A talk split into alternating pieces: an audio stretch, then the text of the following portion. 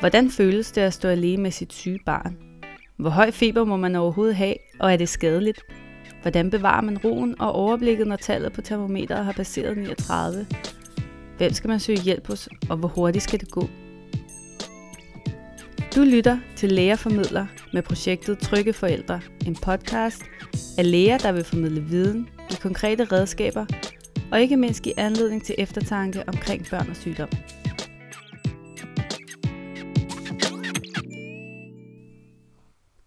Sur baby? Kan det skyldes sur gylp? De fleste babyer gylper i en eller anden grad. Nogle gylper masser af mælk op hver dag, men smiler, bliver dejligt tykke, hygger sig som intet er hent. Jeg har hørt nogen kalde dem små supermodeller, spiser en masse, kaster det hele op igen og får lov at skifte outfit mange gange dagligt. Mens andre børn virker mere generet af deres gylpen. Nogle så meget, at man som forældre kan blive helt bekymret. Som forældre der er ikke noget værre end at opleve, at ens baby virker for pint, er utilfreds, ked af det. Og manglende søvn, armeproblemer, det kan tage pusten af enhver. En Google-søgning kan hurtigt give mistanke om reflux. Det der også kaldes skær eller gør, gastroesofageal reflux. Så skyldes barnets problemer måske reflux? Reflux er ikke i sig selv en sygdom, men en betegnelse for det fænomen af maveindhold, der jo burde være nede i mavesækken, kommer op i spiserøret. Nogle gange kommer det ud af munden, så kalder vi det gylp, men det kan også bare ryge ned i mavesækken igen. Det er det, mange kalder silent eller stille reflux. Og begge dele er helt normalt i spædbarnalderen, og noget alle børn har i en eller anden grad. Men selvom det er helt normalt, kan det hos nogle børn give problemer og gener, og i værste fald påvirke deres trivsel. Og så er det, at vi kalder det refluxsygdom. Der altså ligesom reflux kan være med eller uden gylp. Men hvornår er det, der er grund til bekymring? Hvornår er det nødvendigt at få sit barn undersøgt, og hvad kan lægerne overhovedet gøre? Det er de spørgsmål, vi prøver at besvare i den her episode om reflux. Jeg har været på Hvidovre Hospital, hvor jeg arbejder, og har taget fat i to børnelæger, Gitte Let Møller og Mikkel Mallam.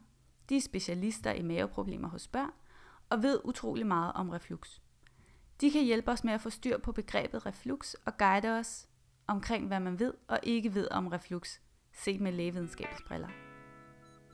Reflux har været et efterspurgt emne, og der har været mange på vores Facebook-side, der gerne vil vide mere om det. Så vi har prøvet at få så mange af jeres spørgsmål med til de to eksperter.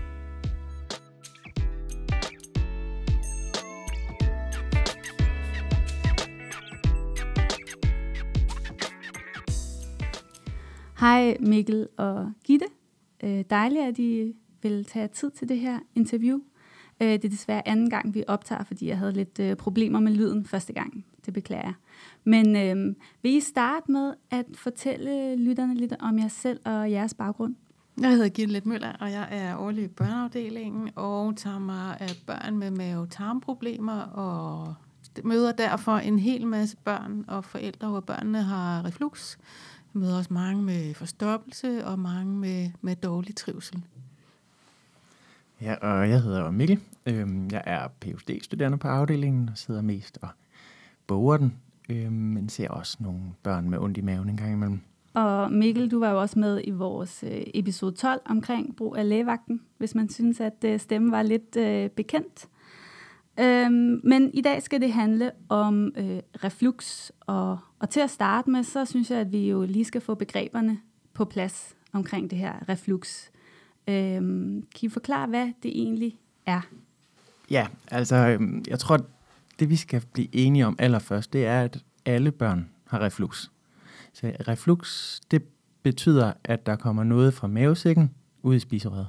Deres, sådan, deres lukkemuskel i mavesækken er ikke helt velfungerende endnu. Nu skal de lære det. Og så kan man sige, så den mere danske version, det er jo så gylp. Og det er så, hvor der kommer noget maveindhold op i spiserøret og ud igennem munden. Det er også en form for reflux. Så kan man så sige, hvornår er det så, at reflux bliver noget, noget sygeligt noget, og det er så det, vi kalder refluxsygdom. Det er, når man har reflux, plus at man har nogle bekymrende fund.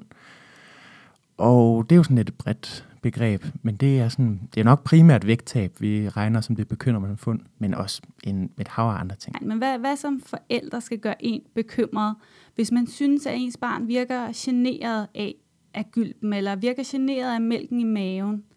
Hvad er det for nogle tegn, man så som forældre skal reagere på?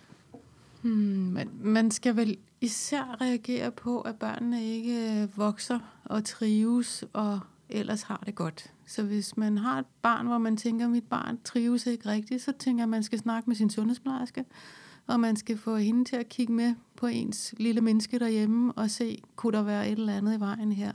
Så vil hun som oftest måle og veje, og hvis hun så er i tvivl, så tænker jeg, så vil man blive sendt videre til sin egen læge. Og det er især vægten, som man skal være bekymret for. Øhm, børn begynder at gylpe, når de er sådan et sted mellem to uger og en 3-4 måneder gamle, som regel. Og det er også den tid, hvor de som regel er mere urolige og græder mere. Så derfor er det rigtig svært at finde ud af, hvad det bare er deres almindelige udvikling, og hvad der har noget at gøre med, at de gylper noget mere. Og det gør forældre selvfølgelig rigtig bekymrede, når børnene virker kede af det og triste.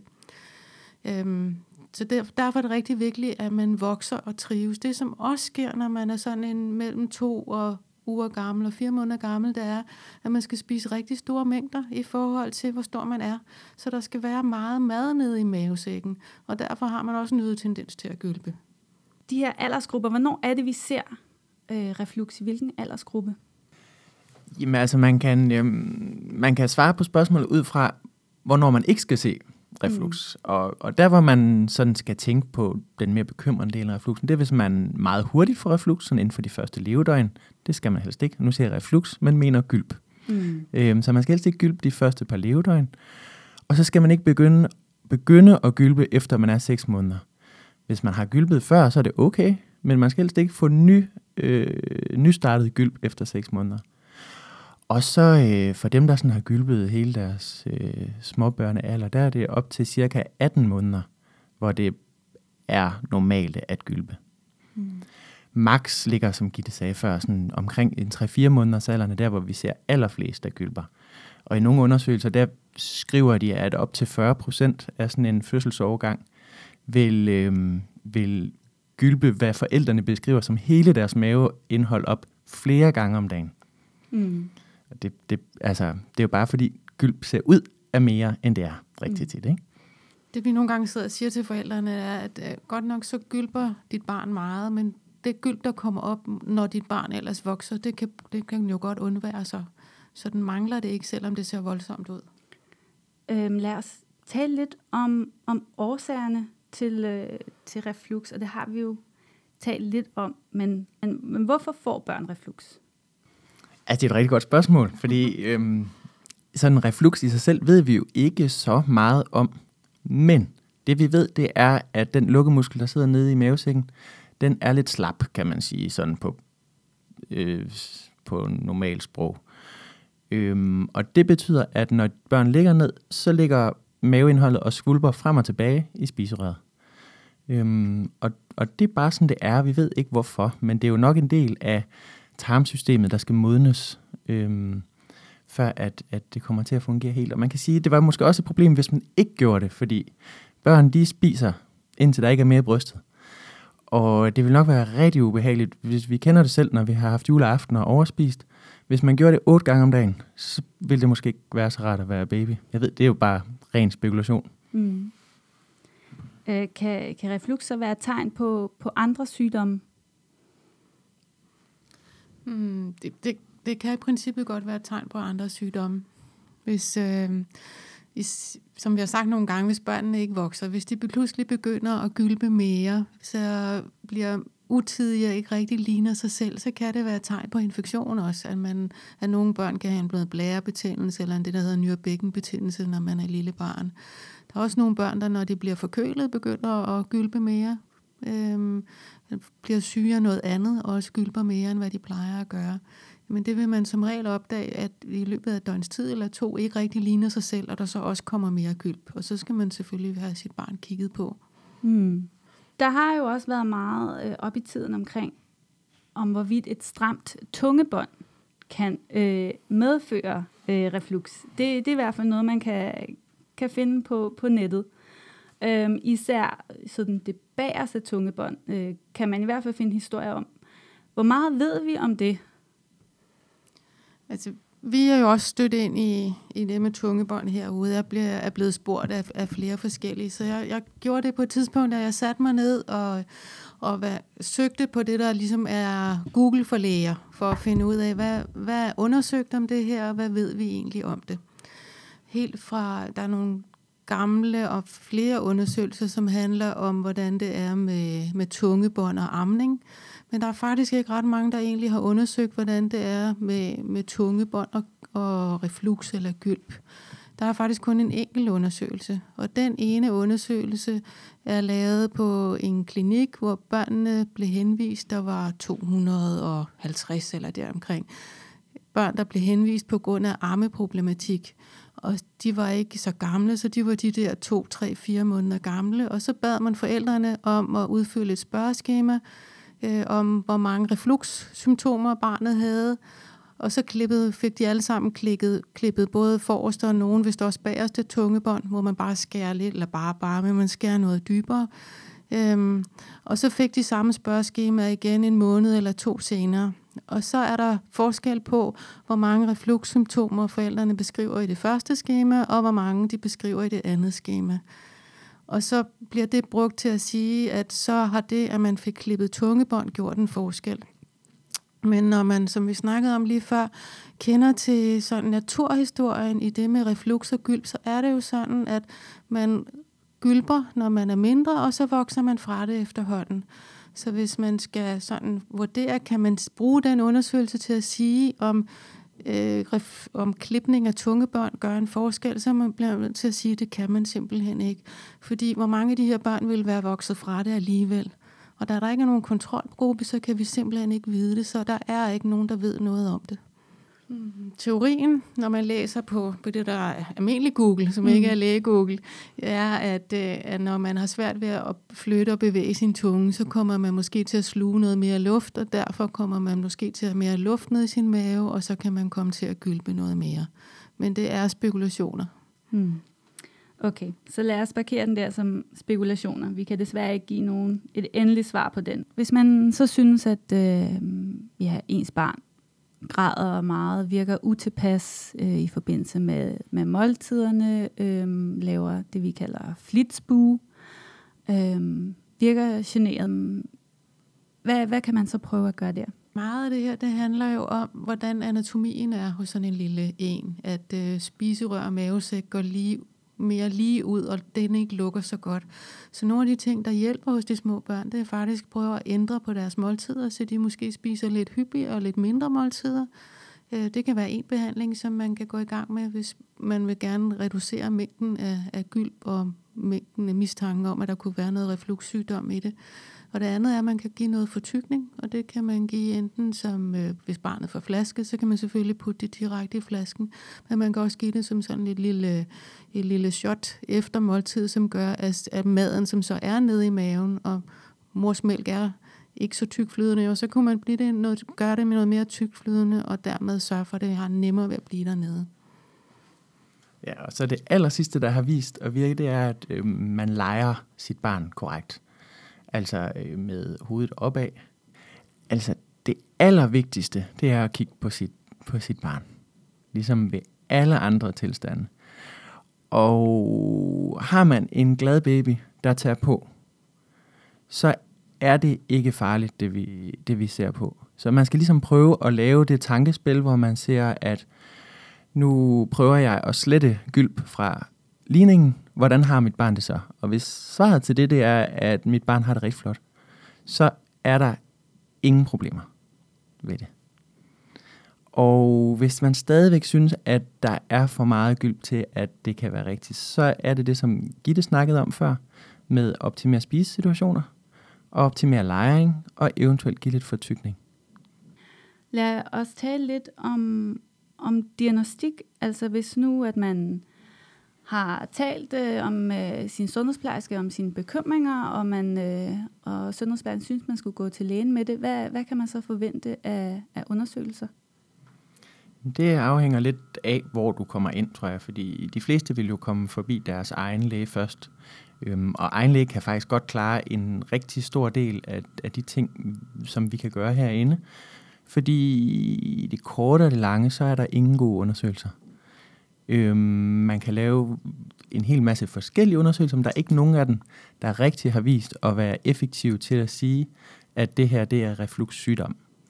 Så langt den bedste undersøgelse, vi kan lave, det er at snakke med morfar. Øh, og veje og måle og undersøge barnet.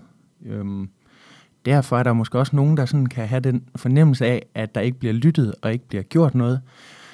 Men det er fordi, der ikke er så meget, vi kan gøre, hvis ikke den sådan undersøgelse, vi laver, helt klart giver præg af, at der er et eller andet ekstra galt ud over refluxen. Hvornår vil du så vælge, eller I øh, vælge at behandle medicinsk, og er der noget, man kan behandle med medicinsk? Øhm, ja, altså det er jo ikke sådan mig og Gitte, tænker. Det er jo ikke os, der sådan har...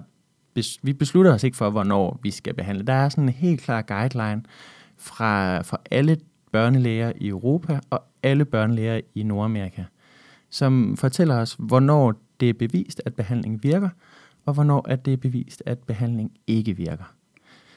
Og der, hvor det måske virker, det er, når man har taget alle de børn, som ligesom gylper og har nogle bekymrende fund oveni, øh, så starter man med at, at øh, give mælkefri kost i to til fire uger. Hvis barnet bliver ammet, så er det til moren, og hvis det er flaske, så er det til barnet.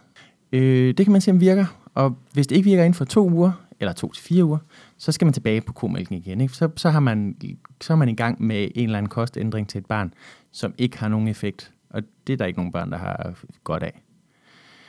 Og så er det først derefter, at man skal overveje at give det behandling, der hedder Nexium, som nogen måske kender, som er sådan en syre hæmmer i maven. Øh, og grunden til, at vi er blevet noget mere restriktive med at behandle den, det er, at vi har fundet ud af, at det formentlig ikke virker. Øhm, altså, at alle de ting, vi går og måler på, hvordan det helst skulle virke, det kan vi faktisk ikke måle, at det bliver bedre.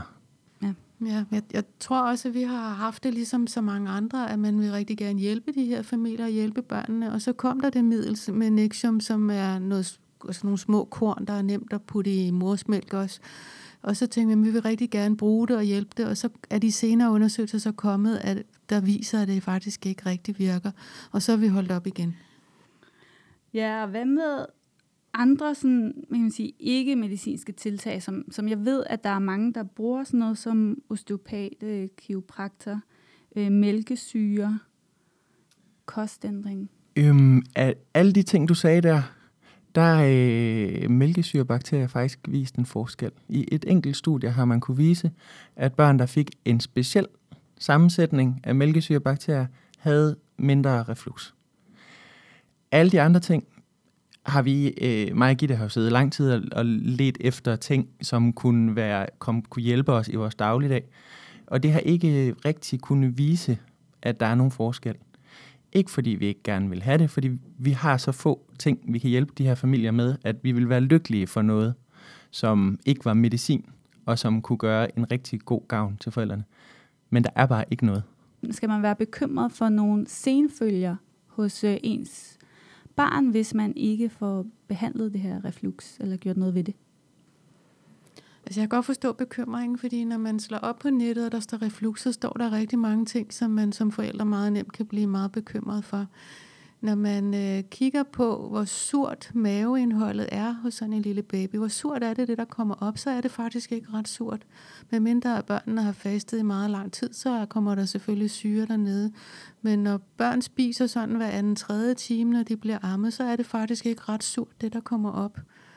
Og jeg, jeg tænker, at noget af det, man forestiller sig, øh, når man mærker reflux, eller hører om reflux, det er, at det skulle være lige så surt, det der kommer op i munden og generer lige så meget, som det gør os os voksne, når vi får et surt, et surt opstød, som vi jo alle sammen kender. Og det gør det altså ikke, når man, øh, når man måler på, hvor surt det egentlig er, det der er nede hos børnene. Så Øh, når det ikke er så surt, det der kommer op, så er det jo heller ikke de samme senfølger, man får som baby, som hvis man som voksen går og, og har noget surt maveindhold, som kommer op hele tiden. Så bekymring for senfølger, det, det jeg vil sige, det er ikke noget, vi støder ind i senfølger af, af spædbarnsreflux. Det er jo dejligt at vide. Så var der også en forælder, som gerne vil vide, om der forskes i reflux. Øh, og i så fald, hvor meget om, om hvad er det nyeste forskning inden for det her? Altså, det er jo et virkelig sørgeligt svar, jeg kan give, fordi jeg kender ikke nogen i Danmark, der forsker i reflux. Øhm, og hvis vi, når vi sidder på den der Google for læger og kigger rundt, så er det depressivt, så lidt der er på området. Men en af problemerne er, at det er så hyppigt. Altså vi snakker om 40-50 procent af en befolkningsgruppe, der vil sige, at de har så meget reflux, de tømmer maven hver gang. Og når, der er, når det er så hyppigt en tilstand, så er det virkelig svært at lave forskning på sygt, ikke sygt, øh, inden for området. Men ja, det korte svar er, der er stort mm. set ingen ny forskning for tiden. Mm. Øhm, det nyeste, det er vel det med, øh, med mælkesyrebakterier og gylpehyppighed. Mm. Og så er der begyndt at komme lidt på den medicin, vi tidligere har været rigtig glade for i forbindelse med refluxbehandling, altså den der syrepumpehæmmer. Ja, Nexium. Ja, ja. Og, og der er problemet, at de studier, der er ved at komme nu, det viser, at det måske ikke var helt så ufarligt, som vi gik og troede. Altså tidligere har man jo bare hældt Nexium på børnene med. Ja, nogen har været meget glade for det. det mm. ikke min, jeg synes ikke, vi har været så glade for det her på sygehuset. Nej, det, det er blevet mindre og mindre over tid. Ja. ja. Øhm, men med allergiske sygdomme har for eksempel vist sig at være måske at være hænge sammen med tidlig Nexium-forbrug. Mm. Jeg har lige nogle standardspørgsmål, som vi altid har med, når jeg er ude interview. Og øh, det første er, hvad er det vigtigste, man skal tage med sig fra det her interview? Altså, jeg tænker det med at se på din baby. Ikke så meget øh, læse på Google, men se på din baby. Og jeg tror, at den mavefornemmelse, de fleste forældre har, i virkeligheden er rigtig god. Øhm, så, så har du en glad baby, der gylper rigtig meget, så er det også en glad og sund baby, du har. Ja, og så tænker jeg en anden ting, det var det med, at, at man har en baby, som er utilfreds en gang imellem, og det er, det er alle babyer også. Og så skal man tage det med et grænsalt, dem som øh, siger, at de kan, kan hjælpe, fordi det er der faktisk ikke nogen, der ved noget om. Øhm, man skal selvfølgelig lytte til sine venner og bekendte, og man må også gerne google sig frem til ting, men jeg oplever også rigtig mange forældre, der bliver meget mere forvirret og går fra den ene behandling til den anden, og så er min erfaring og er, at, at det sidste, man kommer til, det er måske det, der virker, og måske er det, fordi barnet vil være vokset fra det alligevel. Så prøv at, jeg, jeg synes, man skal prøve at snakke med sine, øh, sine bedsteforældre også, hvis der er nogen, man kan bruge, fordi erfaringen er fra dem jo også, at tingene er, ja, at man vokser fra tingene. Hvor synes I, at man, hvis man har lyst øh, til at vide mere om det, øh, kan få nogle informationer hen? Ja, det er så dagens anden sørgelige øh, budskab herfra. Det er, at øh, da vi skulle læse lidt op til det her, så sad vi og prøvede på at finde ud af, hvor vi skulle, hvor skulle man egentlig sige, at folk kunne finde noget godt og savligt om det. Og vi kunne ikke finde noget. Øhm, vi kiggede ind på lægehåndbogen, hvor der står lidt, men, men meget tung læsning, øhm, som, som jeg vil være i tvivl om, jeg vil få noget ud af. Men ellers så kan jeg desværre ikke rigtig øhm, give dig et godt sted. Har du, er du kommet frem med nogen, Gitte? Nej, ja, det er lige så sørgeligt, synes jeg. Mm. Øhm, det var faktisk så sørgeligt, at vi begyndte at snakke om, at vi skulle til at lave det selv, men øh, det er vi altså ikke nået til endnu. Men øh, så, så kan det være, I, hvis I kunne tænke jer det i hvert fald, så er I velkommen til at skrive noget ind hos os på vores hjemmeside. Øh, der skriver vi i hvert fald også lidt. Og til allersidst, sådan helt generelt, øh, det her, det hedder jo Projekt Trygge Forældre. Øh, hvad oplever I, at øh, forældre bliver, er mest bekymret for, når det handler om sygdom hos deres børn, helt generelt? Og hvordan kan vi komme de her bekymringer til livs? Mm, ja. Jeg oplever meget, at folk er, ja, øh, familier er bekymrede for, at deres børn fejler noget alvorligt familier er bekymrede for rigtig mange ting, som man måske før i tiden havde taget øh, med et grænsalt, fordi man havde lidt større familier, nogle flere at spørge, og nu går man på Google med det samme, og det er jo tit de alvorlige ting, som står først. Så det mange, synes jeg, oplever, eller mange, jeg oplever, at rigtig mange har behov for at blive sådan betrykket og bestyrket i, at det går godt nok. Og når man så gør det, så går det faktisk også rigtig fint.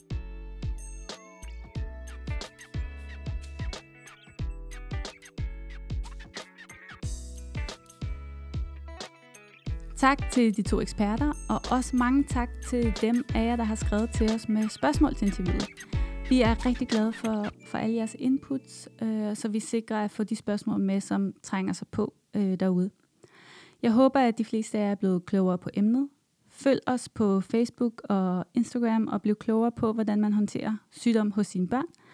Og så er vi også øh, på Twitter, hvor vi prøver at komme misinformation om sundhed til livs.